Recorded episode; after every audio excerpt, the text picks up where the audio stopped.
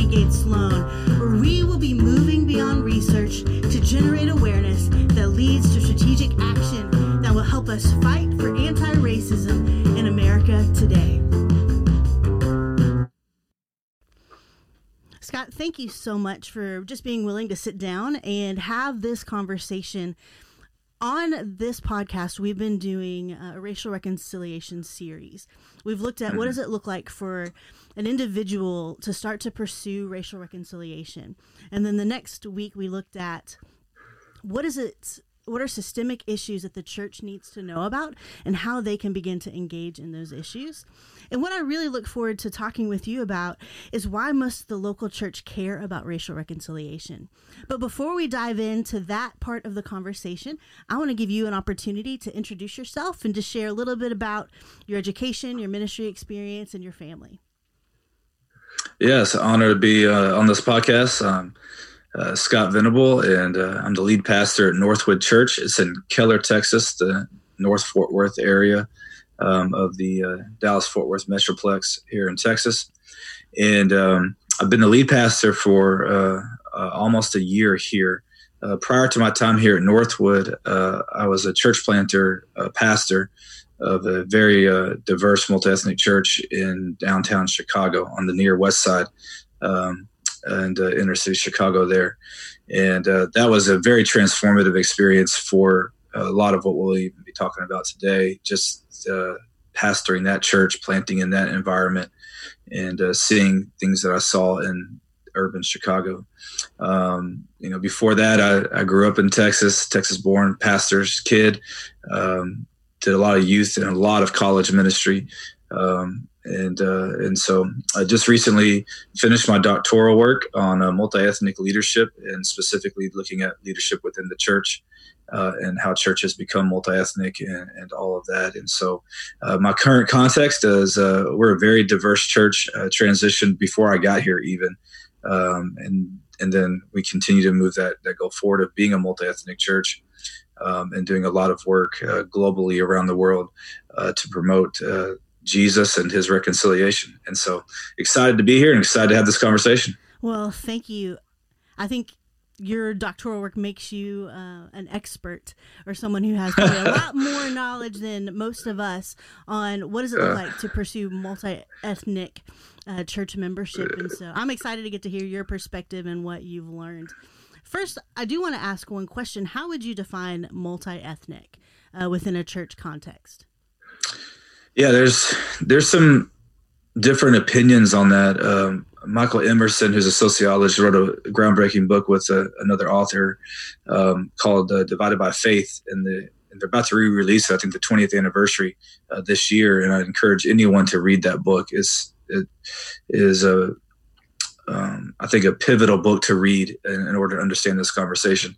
Uh, but he, as a sociologist, said 20% basically of a group begins to tilt the culture of a group and begin, begin to tilt, tilt uh, um, redefining a group. And so most most pastors in this in this in this work would define a church as multi-ethnic if it has at least 20% diversity uh, or 20% of a non-majority uh, ethnicity. So you know it could be you know that you're all quote unquote Asian or from Asian descent, but you may be Taiwanese, Chinese, uh, Mongolian, uh, you know, it could be all across the board, Vietnamese, uh, Korean, and that would be a very multi-ethnic expression because it's all sorts of different ethnicities. We often think in terms of like white or black mm-hmm. or Hispanic and black, but even within our own uh, ethnicities or continents, we have so many different ethnicities and cultures within that and races. So, um, so yeah, twenty percent is kind of, the, and I think that's a low bar to be honest mm-hmm. with you.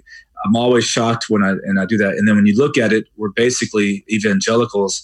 We're only about 16 to 17 percent of our churches actually qualify meet the minimum standard of being 20 percent diverse. So you know, you look at it, 85 percent to to 80 80 to 85 percent of our churches in America they're evangelical that claim they love Jesus and follow Jesus are monoethnic churches. So I serve in the Denton Baptist Association, and every year they have the churches fill out this survey. And one of the questions comes down to the makeup of your church membership. And I was talking with our executive director because he had noticed a lot of churches were saying they were multi ethnic. And he said, What is that bar? Like, what does that look like for a church to be multi ethnic? Because we don't want to put on a website that this church yeah. is when they're really not and honestly, they got to the point where I believe they removed that um, as part of the information because it was confusing. Um, mm-hmm. And based on conversations that I've had with a lot of local pastors, is they desire that, and so they'll say that they are because that's where they hope to be. And yeah, aspirational goal versus yes. an, an actual reality. Yeah, exactly. And so I think it's helpful just to have laid out that definition of multi-ethnic. Mm-hmm. So I appreciate that. So as I said previous, the question I want us to talk about is why must the local church care about racial reconciliation? And so I just want to let you run with that question. Um, mm-hmm and just kind of share with us what you've learned and what your thoughts are um, and how you're pursuing that within your church. Yeah. Well, I mean, the the easy answer to this is because. Jesus cares about it, and if we're going to be a church and Jesus is the head of our church, uh, and uh, and we're going to be His body, and we can't decapitate and take mm-hmm. Jesus out of it and say we're going to be. And a lot of churches want to do that at times because we don't want to do everything Jesus wants us to do. But He's the head, we're His body. We should be doing the things of Jesus, and it's it's the heart of God. I mean, if you go back, just look at Scripture and just go through the story of God through the throughout all of Scripture. You have, you know, even the original promise to Abraham, the call of him to, Sarah, his wife, was, "You'll be the father and mother of many nations." It was never about one people group. It was never about just the Israelites. It was a promise to him that God's heart and desire was for all nations or ethnos or ethnicities. Mm-hmm. Uh, that's the Greek word that we see. Um, and so it's people groups. It's all people groups, all people. That was the promise of God to to Abraham. That and that shows God's heart. And uh, you know, so we know the Old Testament story is the Israelites that were used, but even in the prophets you see and, and other times you see where other people were a part of this promise and this covenant. Uh, you see prophesied by Isaiah, you see prophesied by Jeremiah, you see all these prophecies taking place. And so then Jesus, when the incarnate Christ comes, you see him begin to say, My kingdom is now at hand, it is here. And he began to push against the uh, religious uh, practices of the day that weren't lining up with his kingdom. And one of those practices was uh, racial oppression. Uh, if you look about, you know, how he treated the Samaritans, for instance, who were racially oppressed at that time period, um, he they were um, considered, you know, called mutts or half breeds in this derogatory language by the Israelis and uh, the Israelites. And so you see this Jesus show up and say, This is not right. This is not my kingdom. They are welcomed here. You see the Samaritan woman at the well saved, and she goes, and the whole village, town is saved, uh, people in that time period.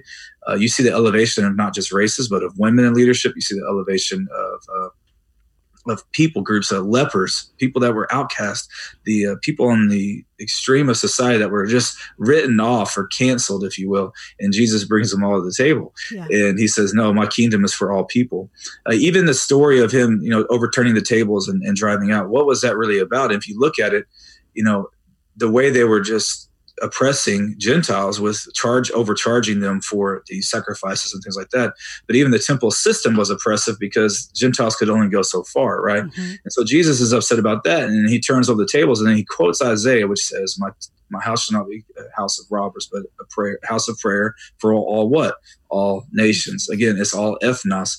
And if you look at the context of that Isaiah passage that he quotes it, uh, you see that Isaiah is prophesying about Gentile inclusion even in the Old Testament, and then Jesus is quoting that. So no, no doubt, Gentile inclusion was on the mind of Christ when he's overturning those tables and quoting that passage of Scripture.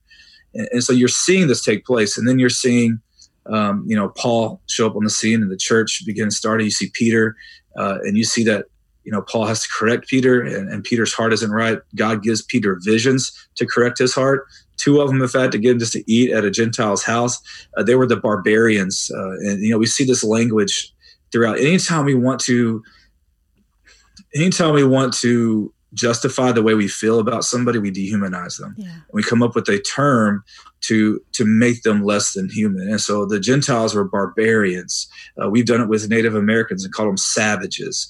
Uh, the Israelis do it with the Palestinians right now. They're all terrorists or they're not. Mhm. You know, we, we make them not worthy, and we do that as humans with other ethnic groups or other races in order to make us superior. Uh, in order also to justify us not treating them as human, and that's exactly what the Israel Israel was doing with uh, with the Gentiles and so the non-Jews and and God was correcting Peter and he goes and eats at Cornelius's house and, and then Peter is realizing that what God has declared all things clean, all people, lepers, everybody are clean in the name of Jesus, Yeah. and all are grafted into this covenant that he originally made with Abraham, that he is the father and Sarah is the mother of many nations, and that God is the one that is his house that he is making this. And so you see the church begin to be multi-ethnic, and even on the day of Pentecost, that they're hearing, you know, the, the tongues of fire. They're hearing it all in their own languages. There's so mm-hmm. many ethnicities represented in cultures that day that they all got saved. So the church, even in Jerusalem, Judea, Samaria, the ends of the earth, they were given this. And you see the Ethiopian eunuch. So you're just seeing this throughout all of Scripture. And then what's really most important is that you see one church. You don't see a Jewish expression of the church and a Gentile expression of the church. That would have been the easier route. That would have been the easier way to go. In fact, we wouldn't even need the book of Galatians if it wasn't for that. Just throw that out of the canon or Mhm. throw out the scriptures because the book of Galatians is dealing with the fact that the Jews were trying to put their preferences of how they worship on as bondage on top of the Gentiles. And Paul's writing to correct that and saying, no, what we need to focus on what is really important, what is the requirement to follow Jesus, those types of things. And we need to put aside our religious preferences, our preferences of how we prefer to worship in order for the unity of God, uh, the unity of the church to become one. And so you see them working hard for that and pushing for that. And so when you look at the modern church in America, how in line are we with that if you know 80 to 85 percent of us are still monoethnic. And the majority that's separated based off of race based off of ethnicity and based off of really worship preferences based off cultures and things like that.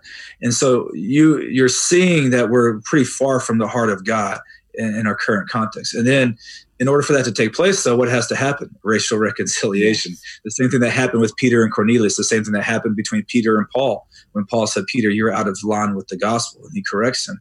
Uh, the same thing that had to happen in, in, the early church is what has to happen today, and it's racial reconciliation. Or, or and, the, uh, and we know that Jesus is the one that does that.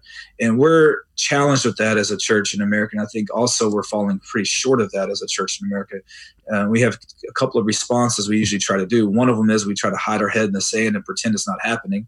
And can we just can we just move on and and check out of this and and that's been the mo of a lot of evangelicals the other one is to dig deep into our trenches and, and fight for our preferences or our racism or whatever our racial bias whatever we have and to dismiss it and say no it's not true it's not even happening you're race baiting it's all this stuff that that's not right that's not accurate or the other one is to actually do the do the work Yeah. and the dismissal one is where i fear fear that we're going as a culture on both sides of this, by the way, and we can talk about it a little bit later. But the cancel outrage culture Mhm. is not a reconciling culture, and the church needs to be leading the way in this. And because we're either digging our heels in or we're hiding our head in the sand, we're not leading in this conversation where we actually have a third way of doing this. It's the biblical reconciling way. It's the Jesus way.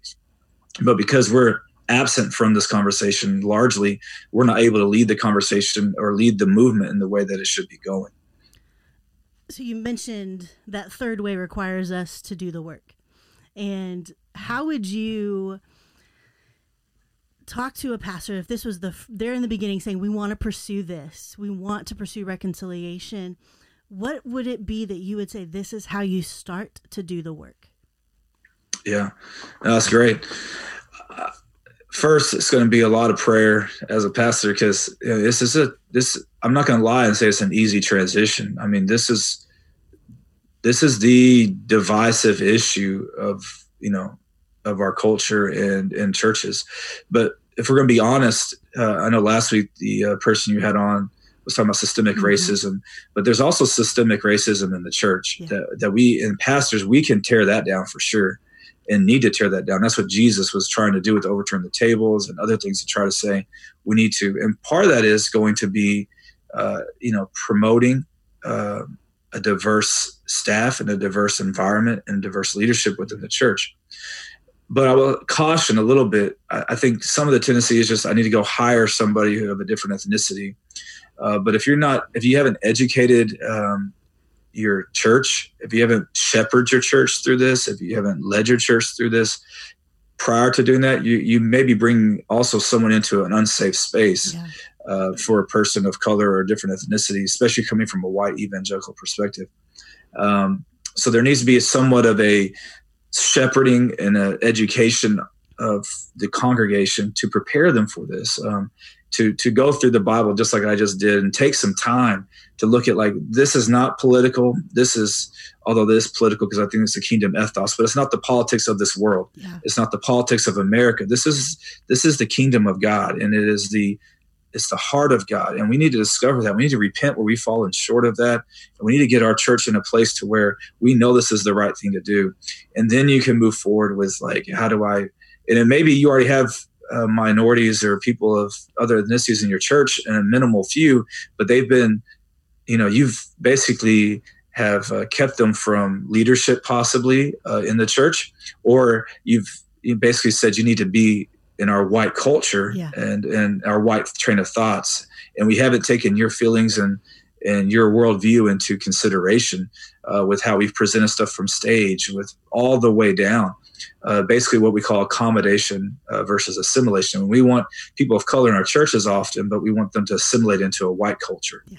uh, versus accommodating their culture and creating a safe space for their culture to uh, to be prevalent and prominent and promoting it, and and that's creating a safe space. So we got to promote a safe space.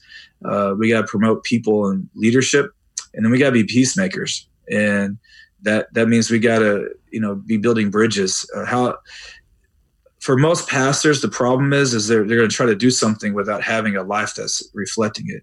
And I don't know if you can have a multi ethnic church if you don't have a multi ethnic life. Yeah. And so, how diverse is your dinner table? How diverse is your kids' life? Um, you know, they may play on a sports team that has multiple ethnicities on it, but how close are you to those people? And how often are those play dates with people of other ethnicities and other color? And how diverse is your your your conversations? Your your who are you reading? Um, I mean, I just turned 40. I got uh, a master's degree, a bachelor's degree, and a doctorate degree. And the first time I read a non-white theologian, I realized was in my doctoral yeah. studies. I mean, that's crazy. So my my own exposure as a pastor to a different way of thinking or a theology that's been shaped from a certain time period. Whereas, you know, Christianity was in the Middle East and Africa way before it hit Europe and way before. And there's theologians and writings and books and all sorts of stuff of this theology uh, from the East and from Africa that um, you know we should be in learning and informed of, but we're not as pastors. So there's all a lot of steps we can take. Um, but I don't want anyone to feel like you can't take those steps. And the point mm-hmm. is, you may not be able to go from zero all the way over here to maybe where you know we are and even further to where other churches are but you can go from zero to one yeah. and, and that's the important thing start taking the right proper steps for your context to begin this reconciliation um, and breaking down the systems in our churches that um, you know that aren't promoting uh, uh, this place for for people so um, and a lot of it is too just your own network of who you know because your association or your denomination or your life may not be multi-ethnic when you do have a staff hiring come up you don't even know where to start or who to hire because mm-hmm. all you know are white people yeah. you know so how do i even have and that's where you have to diversify your life and your connections and your network and and realize that there's a whole world out there outside of white evangelicalism that um, that we we're going to have to, as a majority culture, I think, take these steps to start making this right. When I started to really wrestle with racial reconciliation, it was about five or six years ago, and part of it was just looking at the BSM and saying we're not a good representation of our campus. We do not reflect mm. this diversity. And so just started reading and praying, saying, what can this be? and really got convicted that my life uh, did not model what I wanted our ministry to model. Mm. And around that exact same time, an opportunity to start to get involved with our women's basketball team happened. And that has progressed over the, the, five, six years to where it went from me doing leadership training to now I get to do chaplaincy. And I'm considered literally part of the coaching staff now. And so that's awesome. Through that time, uh, where before I would say 98% of my time was spent with people that looked like me. Now I can say sometimes, depending on the week, 70% of my time is spent with people that don't look like me. And in those conversations and in those locker rooms and around those coaches, I just started to try to listen and to see what is it that I don't know and mm-hmm. starting to recognize that my experience was so different than theirs and yeah. then just wanting to understand. But then it took a long time before they would even trust me. I was just some white person that coach had brought in and they didn't even know what to do with me. And so once trust started to establish, um, and they were gracious, and I just said, I'd love to just learn about your life. And if I ask you a question that's offensive, please tell me. And they were so gracious to me. And then I started to realize what it was like to grow up non white, what they experienced today, what it was mm-hmm. even like to be a college student uh, who was non white. And then I was trying to take what I was learning over here in the basketball arena and think through what does this look like for me to have this in mind for the BSM. And I think I really appreciated that you brought up that idea of assimilation and accommodation. Mm-hmm.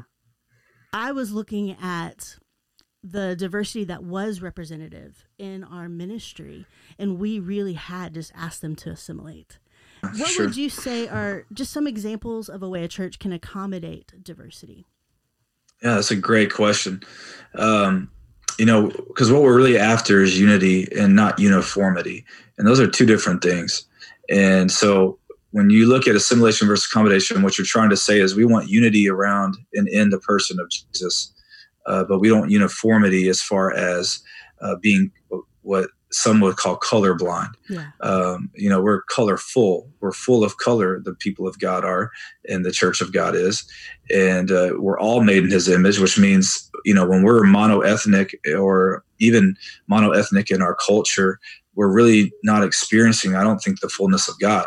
If all people are made in the image of God and all ethnicities are made in the image of mm-hmm. God, then when we don't experience a certain culture of a certain ethnicity, we're missing out on part of who God is because He placed Himself in that ethnicity and that culture as part of His image. And so when we're asking everyone to conform, to be uniform around a certain majority culture, no matter which one it is, what you're looking at is you're missing out on part of who God is in the expression, the beauty of the kingdom of God.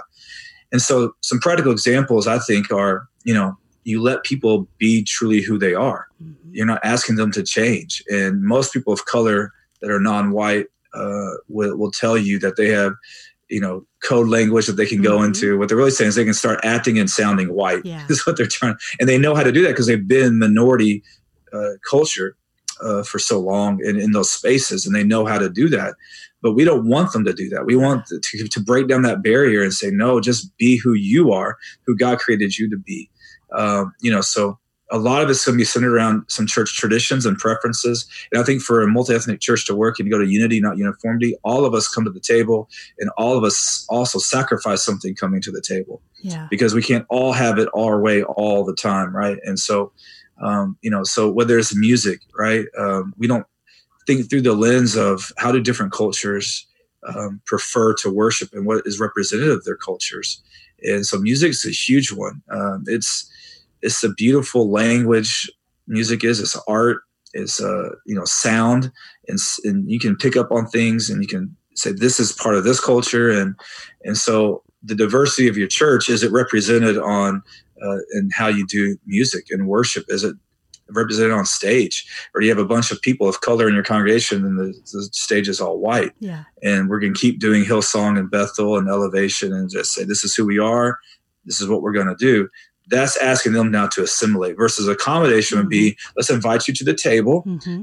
now who do you listen to and yeah. and and what is what do you how do you prefer to worship what is a you know how would you play this song if you were to play this song and, and, let them have creative input and and then say maybe maybe we could write something together which is what's happened recently with like maverick city music for those in the church if you're looking for a really modern multi-ethnic experience you know it's basically a bunch of creatives came together and created a multi-ethnic sound. It, it's got roots of gospel in it as well as modern you know worship music and it's just a beautiful thing.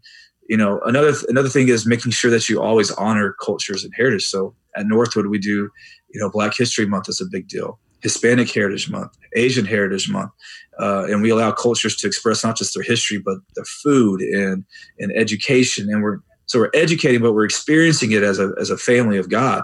And we're eating together and we're celebrating together and we're learning together. Um, and it's not just a token idea, this is, but it's led by people of color that this is important to us. And so we're allowing space for that and, and allows even the wrong word. We're encouraging space for that. We're creating space for that as, as all of us together. Um, so those are certain steps. Um, and uh, practical things you can do. Um, education devoid avoid of relationship is, is, is a danger, yeah. and that's why the church can offer something here, is because we can offer not just the education side of it, we can also also offer the relationship side of it, and um, and so uh, preaching. I mean, do you have diversity in your teaching and and and, and the pulpit and those types of things? And and so you look at every level of the church uh, small groups are they monoethnic or are they multi-ethnic? Are people in relationships with one another? Your teachers your deacons your elders whatever your church structure is you just got to go through the whole thing. And if it's majority one culture if it's all white at all these levels then more than likely you're asking people to assimilate because voices aren't being heard people aren't expressing themselves. And so we have to create safe spaces and opportunities for uh, cultures and ethnicities to be celebrated, honored, and allow those expressions to to be there.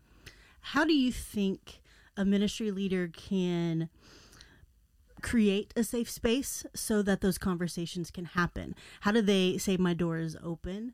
Um, so that someone who is not white would feel comfortable walking in. Yeah, I think you know, especially if you're a, white pastor listening to this and you're trying to create this safe space, I think it's important for us to what posture we take. Are we really wanting to learn and to listen, or are we wanting to defend our views already that we have our mind made up on?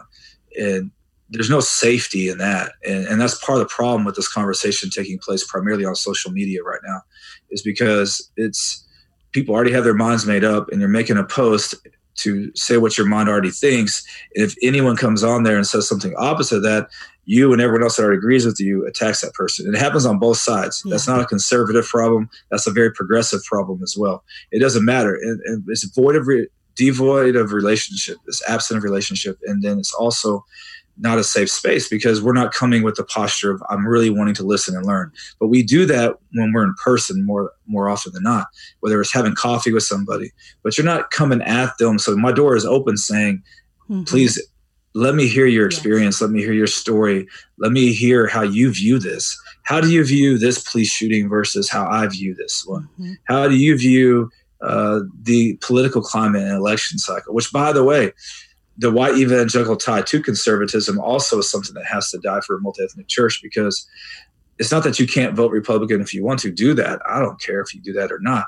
But how you promote that from the platform is very important. And the white church got very tied to that during the culture wars of the past 25 years. Yeah. The problem with that is, is not everyone is like that, especially given millennials and Generation Z. Mm-hmm. Furthermore, it's not the kingdom of God, and that's what we should be promoting.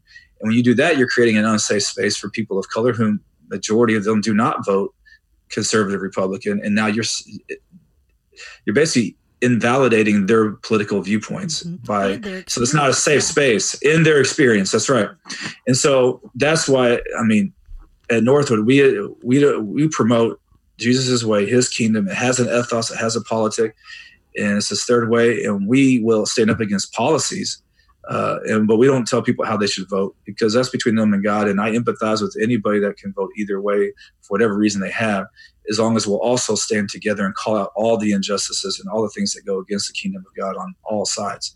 So that's a part of creating that safe space. So I think we just have to be a posture of listening, uh, humble, and, and willing to learn, and then willing to implement what we do learn, yeah. and promoting that safe space that other people then see that we're legitimately saying this is not just a, an aspirational thing, but it's actually happening. And I think that's where we got to move from. I don't think there's very many pastors anymore. I know there's some, but not very many that say this. No, we we shouldn't be multi-ethnic. I think mm-hmm. we're starting to see the trend turn. Uh, we had the early years, the stages, and now we've had early adopters. I think we're moving into more of a mainstream now. If you're looking at the bell curve, I think we're moving in more to a mainstream area and time period. But that's going to take a great deal amount of leadership and humility and getting and getting from aspirational to actuality. And then we're going to see i think possibly an incredible movement. And by the way for those of you also white pastors the, the society tells us the stats show us that by 2040 and i actually predict it's going to be earlier i think it's going to be 2035 or 34 uh, whites for the first time in this country will be the, the minority culture and minority ethnicity. So whether you want to deal with this now is up to you but you will not have an all white church by 20 or you'll be an all white church of 80 people and they'll be dying you know. But if you want to get on the forefront you already should have been a part of this but we should be moving forward in this very quickly um, you know in order to prepare for even that. And that's going to have its own set of implications and and um, effects when that actually takes place in our culture in our country especially in Texas, because I think we're even further yep. down in that process. And any research that you look at, specifically talking about Generation Z, they're the largest demographic we've ever seen, almost seventy mm-hmm. million, and almost 50% of them are non white. And so if we're right. looking at engaging this next generation, this has to be forefront in what we're focusing on, and it has to be a priority, or else we're going to continue to see a, a decline in young people wanting to be a part of the local church. Yeah. And that that's actually a separate issue, or not a separate issue. It's same side of the, of the a different side of the same coin. But how do we pass on the story of God to the next generation? Mm-hmm. Has been the issue with the people of God since the beginning of time. You see it in the Old Testament when they didn't do their job and they and they didn't pass on. The next generation was wandering in the wilderness. Right? It didn't matter. And this is the chance for us to pass down the story of God's faithfulness and his story to the next generation. But we can't pass down a mono ethnic story. Yeah. It's not going to be handed down that way. They're, they're going to refuse that gospel. They're going to refuse that message. So we can make it about us and, and keep our church the way we want to keep it. Excuse me. And, and that'd be fine. But more than likely it's going to die with your generation. You're going to miss out on generation Z to your point. Yeah. Um, because their lives are multi-ethnic. They're, they're coming up. Think about it through social media and seeing this, they they know wrong is wrong. Mm-hmm. They don't have any ties to Confederate statues and monuments. They don't even understand. They, that's so foreign to them. Why you would even be opposed to that? Yeah. And, and so all these things that are happening right now. So to see the church standing against those things coming down to them is like, well, there's no way Jesus like that's their their mindset and worldview. Exactly. So we're not even we're we're going to create a huge gap. If you thought the millennial gap was huge, mm-hmm. the generation gap is going to be even bigger um, if we as you know i mean i'm 40 i can go millennial or gen x depending on who's counting but 40 and above if we don't take this serious and get ready to pass this down then we're going to miss an entire couple of generations yeah because to them it's not just this other demographic to them it's their friend mm-hmm. and i That's think right. we have to be it's their spouses exactly like yeah. the multi-ethnic families are coming i mean it's uh it's their it's everything to them. It's their tribe.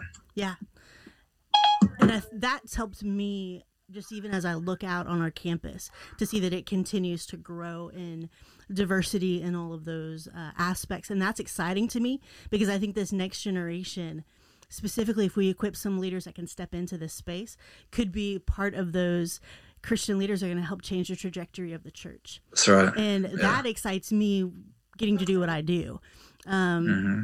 And so you've already shared a bunch of really practical things that ministry leaders can do to pursue uh, better education, uh, humility, and racial reconciliation.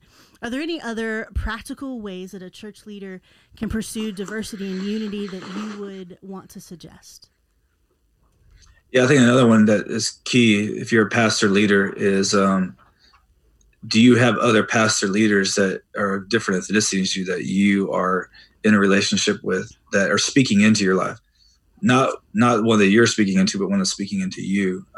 Because um, i think that's going to be very important to help navigate this and and to help understand that um, what's happening around you and to give you a different worldview and lens And it's very important for pastors to have that. Obviously, who are you reading? Who are you studying? Those types of things are practical next steps to, to open up your worldview. Um, I think a, I think I think a deep dive into the theology of the multi-ethnic church is going to be important. And there's some great books out there. Uh, I mean, one of the the older ones, but it's the Building a Healthy Multi-Ethnic Church by Mark DeYmaz. He lays out seven kind of signs of a healthy multi. It's, it's a great book to read. There's been so many written. I mean, this space, if you look at it compared to even 10 years ago, uh, the space of what's being written on racial, racial reconciliation, you have – everyone from Eric Mason. Mm-hmm. You got reformed guys like him with the woke church, all the way to you know egalitarian people. I mean, you got all across the board. So whatever your theological uh, position is, you can find someone like you that's still speaking on this subject. It's not bound by that. So it's a uh, the, broaden your horizons on who you're reading, mm-hmm. and uh, and I would say here's the, here's the other thing I think that we've kind of bought into as pastor leaders that we it's a very practical step that we need to take is we can't buy into this um, if I disagree with five percent of what you say, then ninety the other ninety five percent I'm gonna write it off. Yeah. That's what our culture is doing. And so you may find someone you disagree with on their view of women in the church, but you don't then write off their entire theology because that one disagreement, right? But we've done that in our cult. We are cancel outrage culture, and, and we can't do that and be a. You can't alienate anyone and be a bridge builder. Yeah. And uh, you're gonna. You, we have to humanize everyone and bring everyone to the table um, even those we disagree with, and uh, and and still learn the truth from them that that is still true that they are saying, uh, if they are saying any truth. And so, there we're gonna have to get past that and not be so tribalized and polarized. If you're only because you may be thinking, well, then I can't read that person because that's going to, you know, and all the all the the the words out there, neo Marxism to critical race theory to all these things, mm-hmm. and even if those things were true about some of these authors or some of these people, there's still a lot of truth that they're speaking yeah. that we can't just dismiss and throw it out there, even if you have a problem with those things, right? Um, I mean, I've even been called a Marxist before. I don't. I've, I even you know study Marxism enough to even know what what they're accusing me of. I'm yeah. teasing. I do, but that to say that it's we can't be even worried about that. And then the other thing too is a practical step is prepare your soul for the cost. Yeah. And uh, with every courageous step, you will lose people, but what you gain in the kingdom of God and then what you'll gain in people is going to be. I mean, I wish I could tell you that Northwood, as a church, we didn't pay a, a price for the steps we've taken, but you know, we're probably half the size we were ten years ago. Um, but uh, we were 95% white, and now we're only about 60 to 62% white. So what yeah. we gained um, and who we are as a church, mm-hmm. setting ourselves to the, our current culture and to Generation Z and millennials or a young, young church um, with young families. I mean, we we are a brand new church, really, and, and it's worth all the cost in the world. But you do have to count that cost, and are you willing to take those steps? Um, you know, if you think speaking out of Facebook's going to get you those same people are in your church, so they're going to leave you. if, yeah. if they're going to dislike your comment or, or, go at you on Facebook, they'll probably leave your church too. But that's okay. Uh, you have to be willing to to be like that. Jesus was okay with that, so we should be too. You know, he said a lot of hard truths, and a lot of people turned their head. John chapter six and walked away and said, "This is who can follow this teaching? It's too hard." Well, who's going to follow this teaching of biblical reconciliation, multi ethnic church? And not everyone's going to be able to come with us, and we're going to have to be okay with that. But it's uh, God's going to be very happy with that. He's going to be very happy with this church doing that. And so I think educating yourself, relational. So education is a piece, mm-hmm. practical. Relational is a piece, um, and then uh, preparing your yeah. soul and and anchored in Jesus. Your identity is found in Him. Has to be it as a leader, uh, because you if you're going to do the third way of Jesus, barely anyone's ever going to be happy with you mm-hmm. because they want to put Jesus into their tribal box. Yeah. But you're doing this way. You're not going to be, listen, one of the greatest stories on this actually is Zacchaeus. And, you know, people that are, you know, a little bit more liberal and moderate, like the Zacchaeus part where he restores, you know, four times the fold of what he had stolen from people um, back to them. A, a word for that in our a very politically charged word is reparations. Yeah. But that's basically what happened. I call it biblical justice or biblical mm-hmm. restoration. But what he did was is he took what he had stolen and then restored even more. Because why? Well, because he had a transformed heart in Christ. But if you look at the first part of the story, this is what's really important is Jesus still invited the oppressor to yeah. his table. He said, "I'm going to your house today." He didn't say you're a racist. You know, he didn't say you're a you're a tax collector. You're not. You know, go educate yourself first. Go read that. Go read all this stuff. Get out of here. You're not worthy of my presence. He said, "No, I'm coming to your house today, and I'm going to sit at your table." And that coming to the table with the oppressor changed his life, and then he brought even more justice to the oppressed by even restoring more. And if we don't have that entire process, we don't have biblical reconciliation. And this third way of Jesus. And so, as a leader, a lot of people will get mad at you for not canceling somebody out because of something they said or did. But Jesus never did that. They were never yeah. too far gone. And then, if, but the fact that you're opening it up to people that have mm. different tendencies, the people that are like, no, what are you doing? You're to get it from both sides. So, as a leader, you really got to be anchored in Jesus. Your identity is found in him and that you know with confidence you're doing things his way. And that's why it helps to have other pastors and other diverse leaders around to help you that are further along in the process that can help you move from a zero to a one a one to a two. You know, i got people in my life that are african american latino that that are helping me go from you know a six to a seven or wherever mm-hmm. i'm at you know we need people further along than us to help us move along and uh, so yeah those are some practical things i I think it's super helpful just to be able to say, okay, here's where we are, and here are just some little things that we can start already to mm-hmm. to pursue. When I really first started wrestling with this, um, as the director, I can decide what we do in staff meeting, and so I started handing out books, and I was like, we're going to be reading these yeah. things. And at that point, the staff that I had was predominantly white. We had one uh, who was Latino, and as we were reading these books, one of which that was really helpful there was some uh, liberation theology that was coming up and i saw my staff almost like i don't want to read this i don't this is mm. wrong and so even in those moments of being able to say okay you may not agree with this part of the theology or this part of this book but let's even take it a step further and say why do you think liberation theology exists mm. and you know, even being able to step outside of my white experience to be able to think they've had to be liberated. what does this yeah. look like? Like, how can we look at it and say, to them, Jesus is their liberator in a different way? Um, yeah. And I think as I was even wrestling through reading authors that I had never read before that were saying things in ways I'd never heard it before, um, it forced me to wrestle with some of those uh, issues and terminology and even say, before I write this off, where did it come from? And mm. what is that understand it's the same thing as when we read the bible we don't want to just put it into my context like i want to understand like what was happening yeah. there and um, from that perspective liberation theology didn't seem to me as something that i just needed to push out the door instead it was i'm getting to understand the pain and the wounds that have been experienced yeah. by someone other than me. And so I really I appreciate just you even saying like just because there's 5% you might not like that doesn't mean we disregard the 95. Yeah. And for me even if I'm reading something and I'm like, I don't know if I agree with this. I still want to read it to get the, the perspective and to learn right. about someone else who's lived a life so different than mine.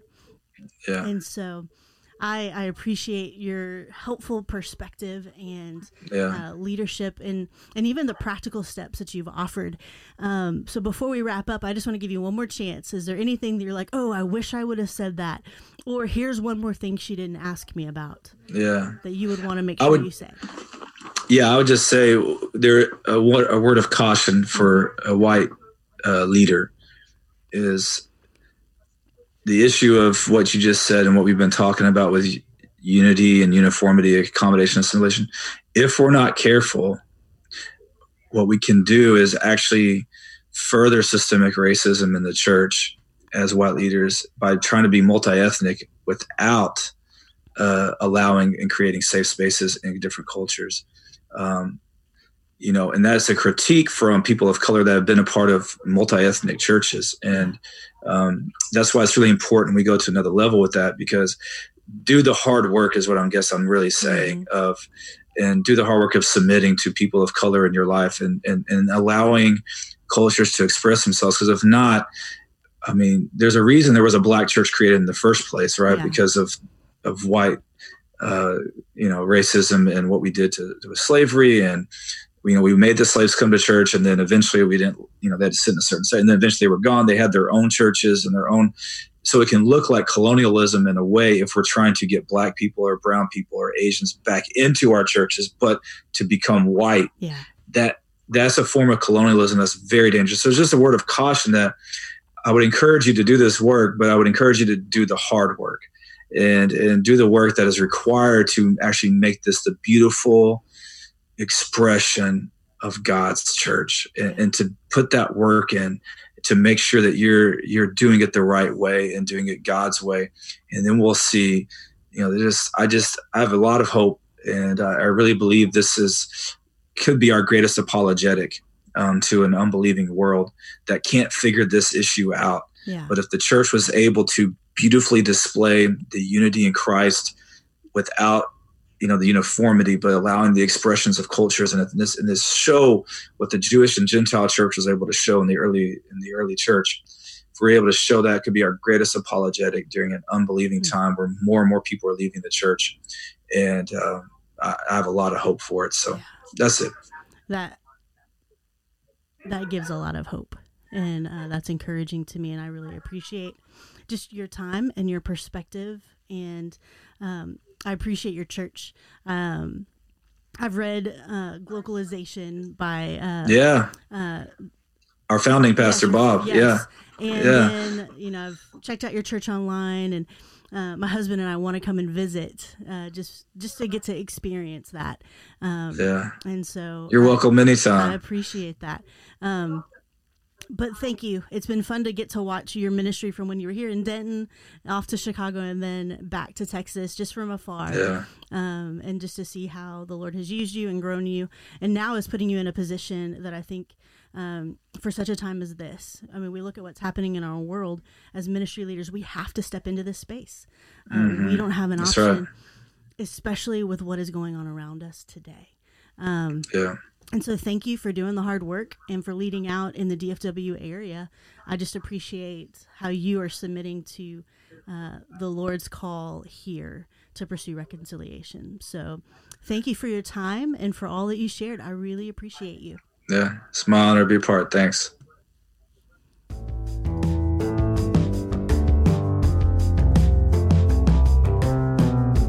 If you would like to continue this conversation, you can contact me at stephaniegatessloan.com. The music was created by my talented friend, Vince Romanelli. Thanks for listening.